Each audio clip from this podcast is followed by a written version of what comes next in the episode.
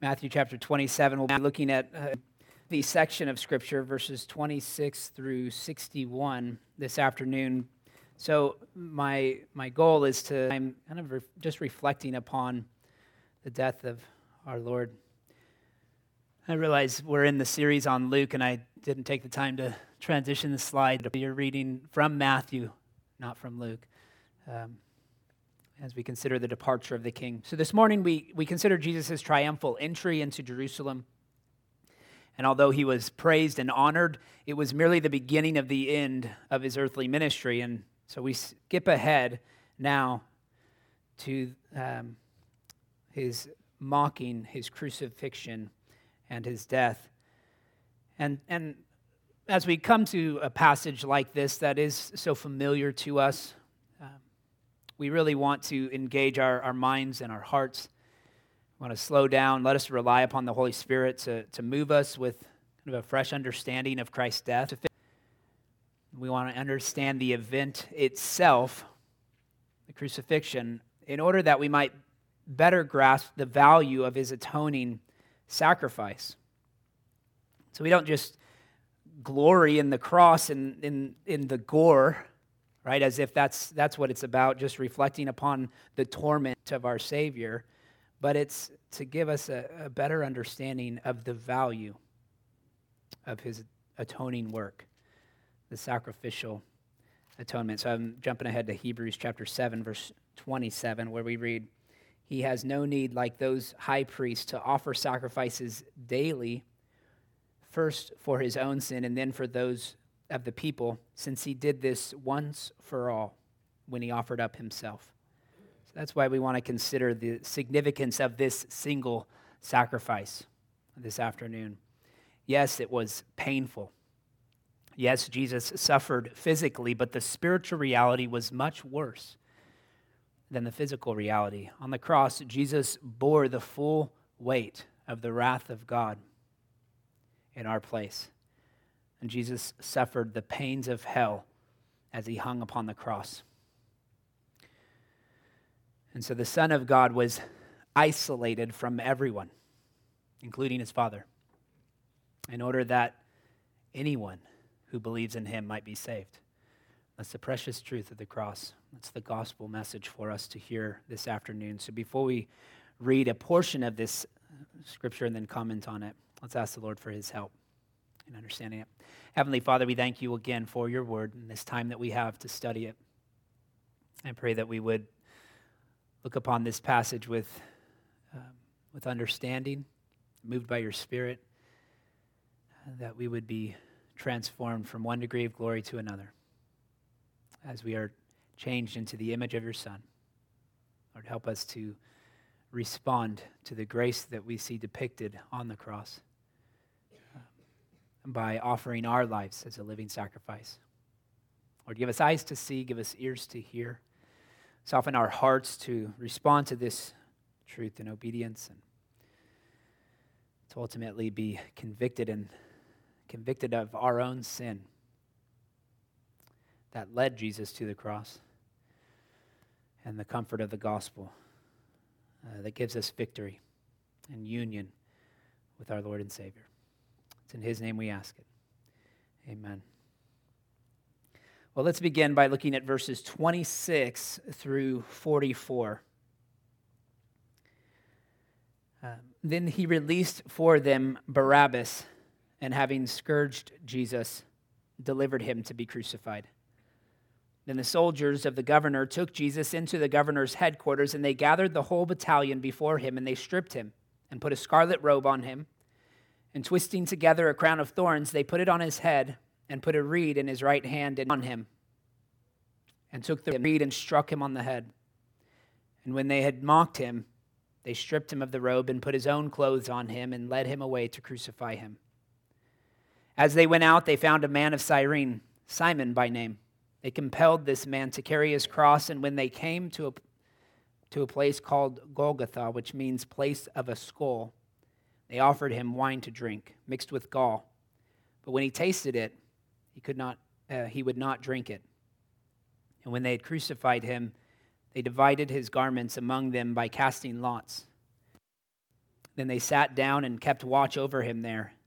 And over his head they put the charge against him, which read, This is Jesus, the King of the Jews.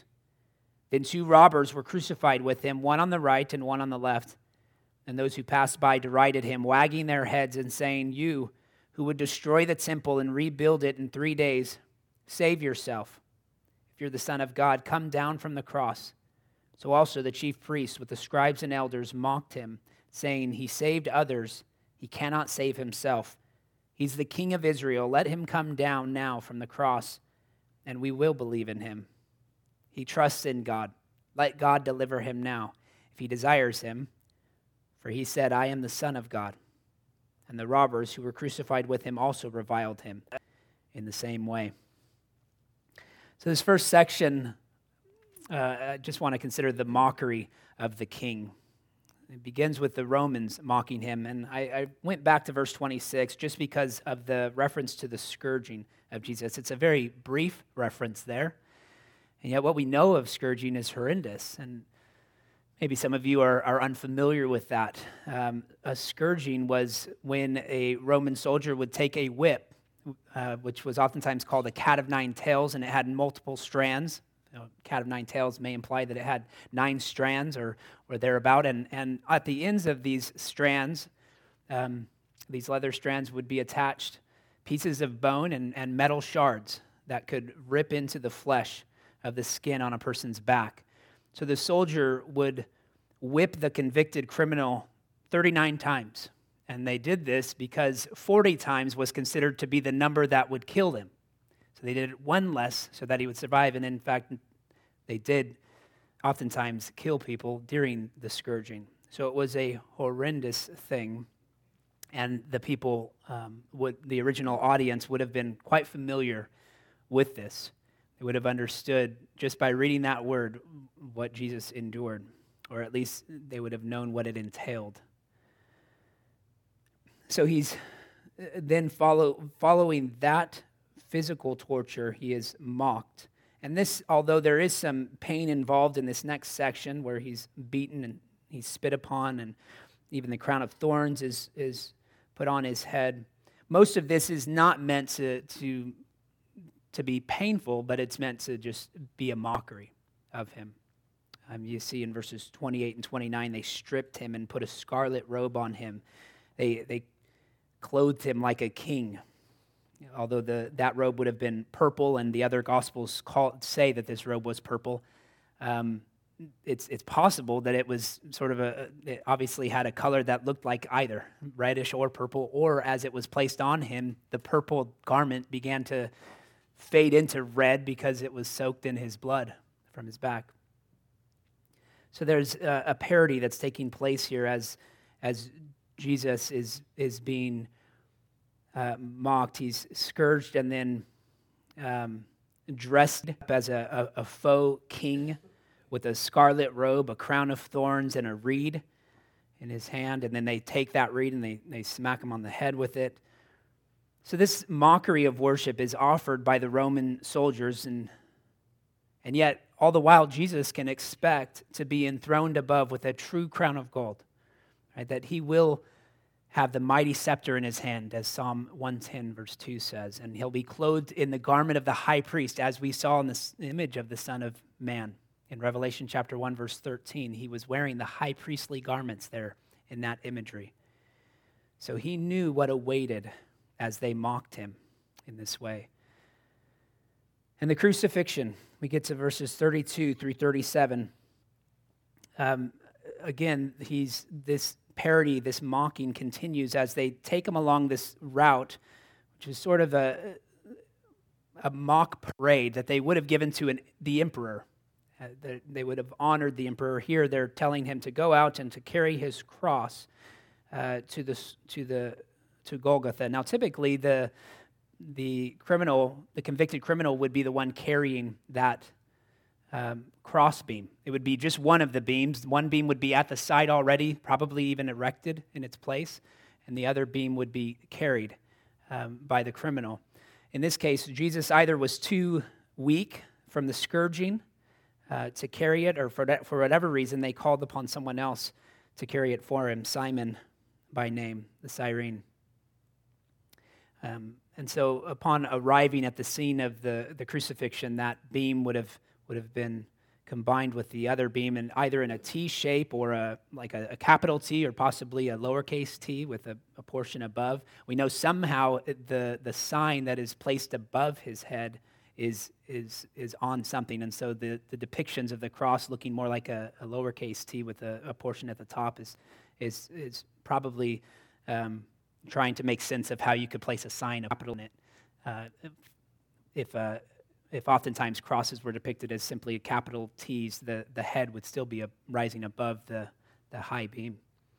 Now, they also would have um, oftentimes used rope to tie around their feet and their wrists. And in this case, Jesus, we know, was nailed to the cross um, to increase the, the cruelty and the, the pain he would have experienced. Um, as, as his breathing became labored, uh, he would have had to lift up his body, placing more weight upon his feet, which would have obviously been excruciating as well. And that was ultimately how, they, how a person who was being crucified died, was they suffocated. They were no longer able to endure the pain of lifting their chest up to breathe. They couldn't take a breath in, so they would just, they would suffocate. Um, and so in this case, Jesus is doing that. Now, um, they oftentimes would even place a, a seat uh, for them to rest on, um, or even a, a, platform for their feet uh, to hold their, their feet up. To, but, but even that itself was not an act of compassion. It was to increase the amount of time that they could continue to lift themselves up and breathe. It would just increase the length of their crucifixion. And so there are accounts of, of the crucifixion lasting several days. Um, but in this case, Jesus uh, would last six hours. We'll look at that in a, in a little bit. But this was a slow, painful process with, with no relief. Um, and then in verse 34, you do find this wine and myrrh. The, these are the, the one elements of relief that are offered um, because it was, it was understood to be a painkiller. It, it, was probably a very cheap wine mixed with myrrh. Um, it says here gall. Um, either way, it was some mixture that would have relieved the pain. And so Jesus refuses to receive any relief. Right? He, re- he, he takes a taste and then rejects it. Jesus will consume the cup in full measure we didn't read this passage, but as we consider uh, his prayer in the Garden of Gethsemane, he prayed this. And going a little further, he fell on his face and prayed, saying, My Father, if it is possible, let this cup pass from me. Nevertheless, not as I will, but as you will. So he understood that it was the will of the Father that he would drink this cup. Again, in verse 42, it says, A second time he went away and prayed, My father, if, if this cannot pass unless I drink it, your will be done. And again he came and found the disciples sleeping, for their eyes were heavy. So leaving them again, he went away and prayed a third time, saying the same words. And he came to the disciples and said, Sleep, take your rest later on. So, anyways, he, he is very clearly reflecting upon um, the, what he's experiencing now as he hangs on the cross. It's not, um, you know, the torment that awaited him, the physical pain and torment of the cross, as, as harsh as it was, as cruel as the, this form of punishment was. Um, even Romans would not die in this way. Uh, it was too disgraceful to kill a Roman criminal on the cross. They, they reserved it only for foreigners. So Jews were, were hung on the cross. Um, but it wasn't the physical pain that led him to this kind of um, agony. It was the, the fact that he was going to bear the weight of God's wrath. So before we reflect on that, let's consider as well what the Jews did. So he has the, the Roman scourging and the Roman mocking, the soldiers that mocked him. And then he has to endure as the, the Jews also engage in the mockery. Verses uh, 38 through 44 reflect upon that. The, the robbers were probably insurrectionists associated with Barabbas. Um, typically, a, a thief would not be crucified. So the fact that they were both crucified is indicative that they were probably violent criminals, although the fact that Jesus was not violent and he's hanging in between them may be that, that they had, had loosened their standards that day. Um, but, but they may have been connected to Barabbas and, and been violent criminals. Um, verses 39 through 40 reflect on these Jewish passersby who are wagging their head and adding their mockery into it. And then you have the three distinct groups who make up the Sanhedrin mentioned in 41 through 43. Uh, the chief priests, scribes, and elders who mock him with their, their statements. He saved others, he cannot save himself. Uh, probably they're reflecting upon what they heard on Sunday right, during the triumphal entry Hosanna, which means save us. He's, they're, they're, they're mocking him by saying, hey, the crowd was calling you to save them earlier. If, if, if that's true, why can't you save yourself now? If he was incapable of, of saving himself, then surely he was incapable of saving anyone. But it was due to his commitment to save others that Jesus refused to come down from the cross. And to save himself would have been the condemnation of others, even those who might have joined in in the mockery and been conformed. We, we know that is true of one of the robbers, right? Both robbers were mocking him, we read here in verse 44, but at least one of them repented. Well, only one of them did repent. We read in Luke 23, verses 40 through 43. So France writes When the Roman soldiers mock him as king of the Jews, and the Jewish crowds mock him as temple builder, savior, king of Israel, and son of God, they speak truer than they know. They're mocking him, and yet the words that they're saying are actually true. You hear the gospel, you hear the, the, the truth of, of the identity of Christ in their mocking. Gospel writers, it's interesting to note here, as, as I've described what was taking place on the cross, a lot of the words and language we get about the cross doesn't come from the Gospels what we know about what happened, right? The torment that he experienced and, and what it all entailed, what the scourging involved. It doesn't come from the writings themselves, it's extra biblical accounts taking place in public. And so we may not grasp the horrendous scene um, of this event, but apparently that's, that's not the critical component for us to understand. And in a very familiar to the original reader without sensationalizing the account, as is so often done, right? where we want to just kind of elaborate and sensationalize the details of the crucifixion, focus upon all of the blood that was shed. Um, the Gospels never really focus on these physical pains, they seem to highlight over and over again the spiritual torment that he faced. So, again, yes, Jesus felt pain, but God probably wasn't waiting for Mel Gibson to adapt it into a horror flick for us to really get the, cru- the crucifixion. And I don't think the church was at a loss prior to that film being made um, to understand what the cross really means. So Christ suffered truly, but far more important, the pains of hell for us. He took our sin upon himself.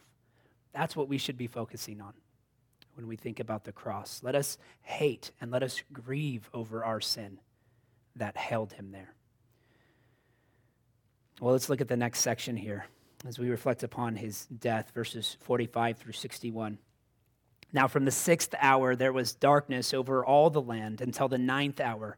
And about the ninth hour, Jesus cried out with a loud voice, saying, Eli, Eli, Lema sabachthani. That is, my God, my God, why have you forsaken me? And some of the bystanders hearing it said, This man is calling Elijah. And one of them at once ran and took a sponge, filled it with sour wine, and put it on a reed, and gave it to him to drink. But the others said, Wait, let us see whether Elijah will come to save him. And Jesus cried out again with a loud voice and yielded up his spirit. And behold, the curtain of the temple was torn in two from top to bottom, and the earth shook, and the rocks were split. and the tombs also were opened. And many bodies of the saints who had fallen asleep were raised. And coming out of the tombs after his resurrection, they went into the holy city and appeared to many. When the centurion and those who were with him, keeping watch over Jesus, saw the earthquake and what took place, they were filled with awe and said, Truly, this was the Son of God. There were also many women there looking on from a distance who had followed Jesus from Galilee, ministering to him, among whom were Mary Magdalene and Mary, the mother of James and Joseph, and the mother of the sons of Zebedee. When it was evening, there came a rich man from Arimathea named Joseph, who also was a disciple of Jesus. He went to Pilate and asked for the body of Jesus. Then Pilate ordered it to be given to him. And Joseph took the, pl- the body and wrapped it in a clean linen shroud and laid it in his own new tomb, which he had cut in the rock. And he rolled a great stone to the entrance of the tomb and went away. Mary Magdalene and the other Mary were there, sitting opposite the tomb. Amen. Well, this opening section is a description of how he's forsaken by the Father. Uh, you might be aware there's seven final sayings of Jesus or final words that he uh, shares while he's on the cross. In Luke 23, verse 34, he declares, Father, forgive them, for they do not know what they're doing. It's probably the first statement he makes. In Luke 23, verse 43, he says, Today you will be with me in paradise, as he promises the robber who repents and who play, uh, confesses faith in Christ. Um, he promises to be with him in paradise. He also makes a statement to uh, John and his mother in John 29 or John 19 verse 27, "Dear woman, here is your son, and son, here is your mother." And then in, in cries out, "Eli, Eli, lema sabachthani." My God, my God, why have you forsaken me? It's a really direct quote from Psalm 22 verse 1, and it's a unique ad- address. He says, "My God," when almost every other account, he's, he's, when he prays or addresses God, he addresses him as my Father. But here he says, My God, my God. It's a reflection of that sense of abandonment. That he truly was abandoned when he experienced the weight of the wrath of God in our place. His feeling indeed matched reality. The Father had turned his face away at that moment. So Jesus experienced genuine anguish. One commentator said, If I were coldly logical, I could point out that Jesus knew the answer to his own agonized cry. He knew why. He had known during his earthly ministry. He had known with awful clarity in the Mount of Olives. His question is not a plea for intellectual understanding, but an expression of agony that overwhelmed understanding. So we shouldn't stress about what he's actually what he's saying here or try to minimize you know that that sense of agony that he experienced. He knew why he was going through it. He wasn't left in the dark when he made the commitment to redeem us from our sins. He knew full well he was in full control. But in that moment of agony he cries out in despair. So when he who knew no sin became sin for us he experienced the unmitigated wrath of God.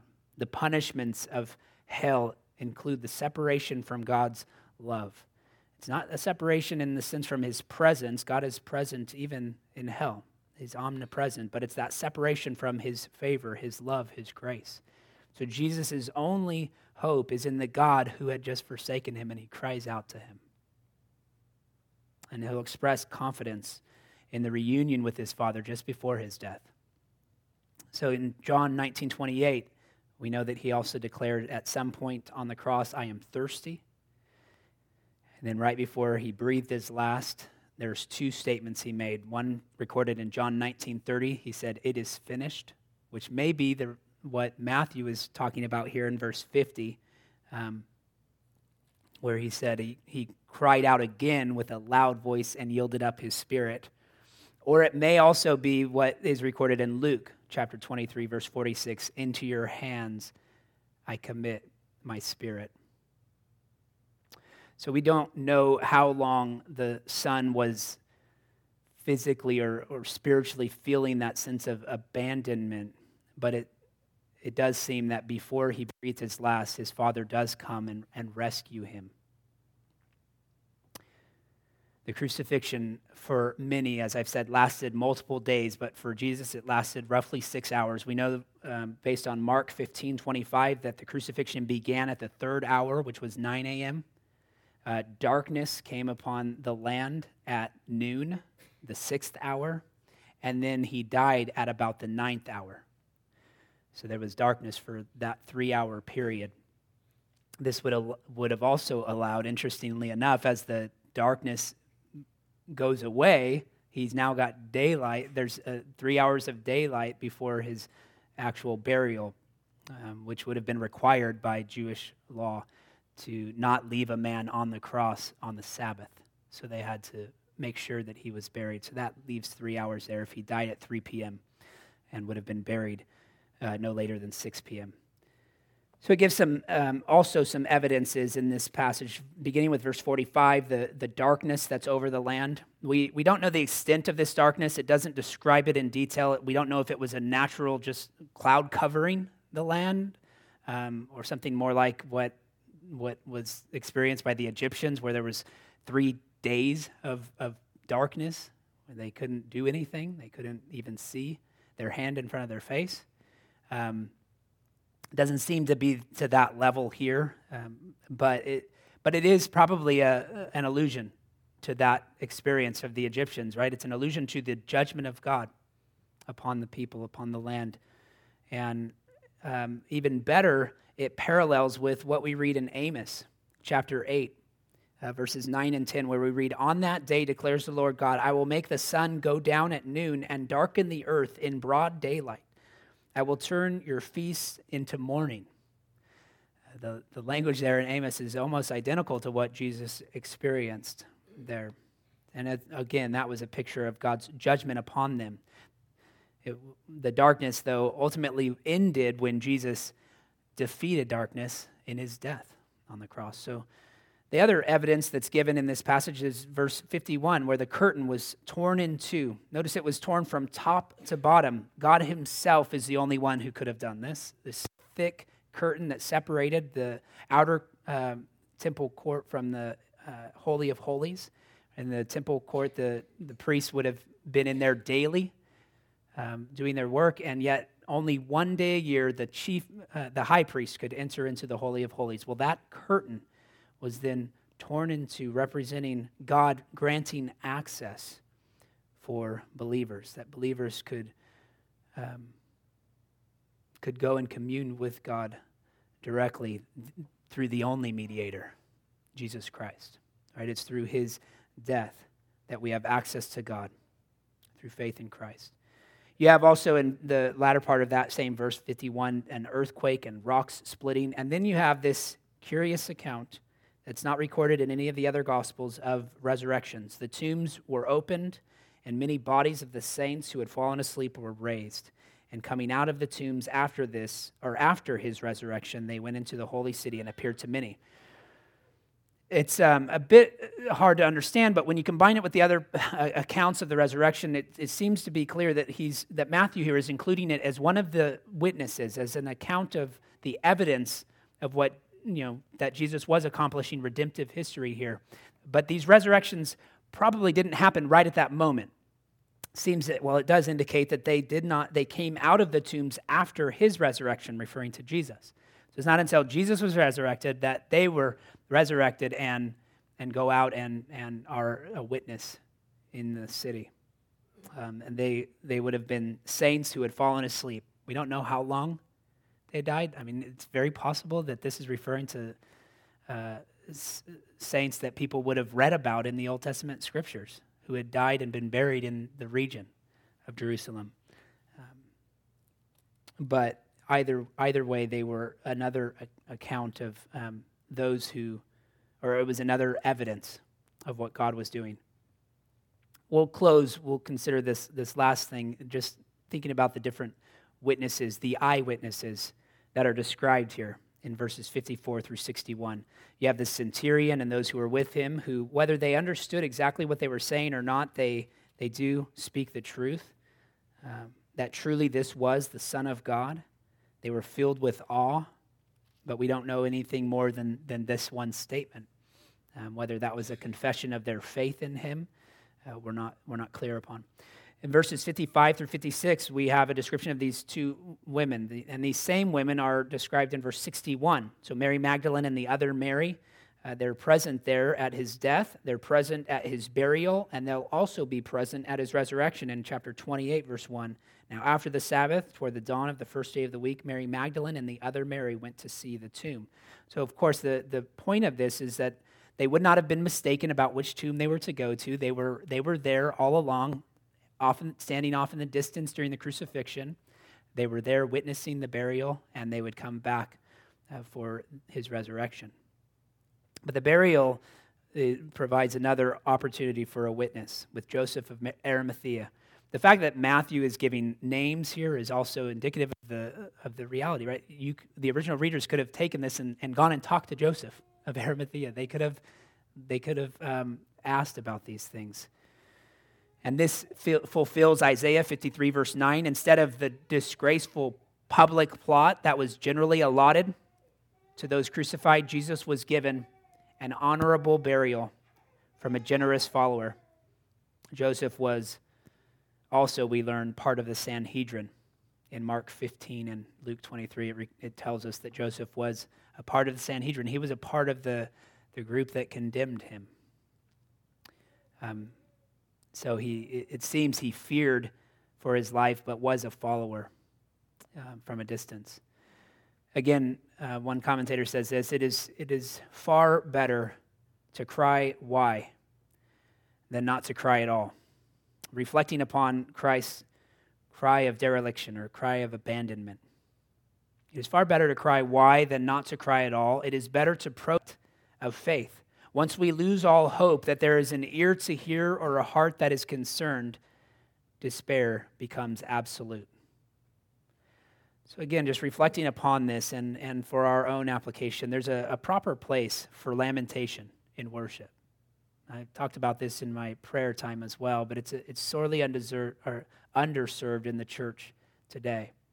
Psalm 22 which seems to have been on the mind of Christ as he neared those final min- minutes, as he breathed his last. Uh, the words that he's reflecting upon come from Psalm 22. He was probably thinking about the entire psalm because we see from you know the beginning passage of lamentation that would have been what christ was experiencing and, and understood personally and then also the thanksgiving that he looked he was looking forward to.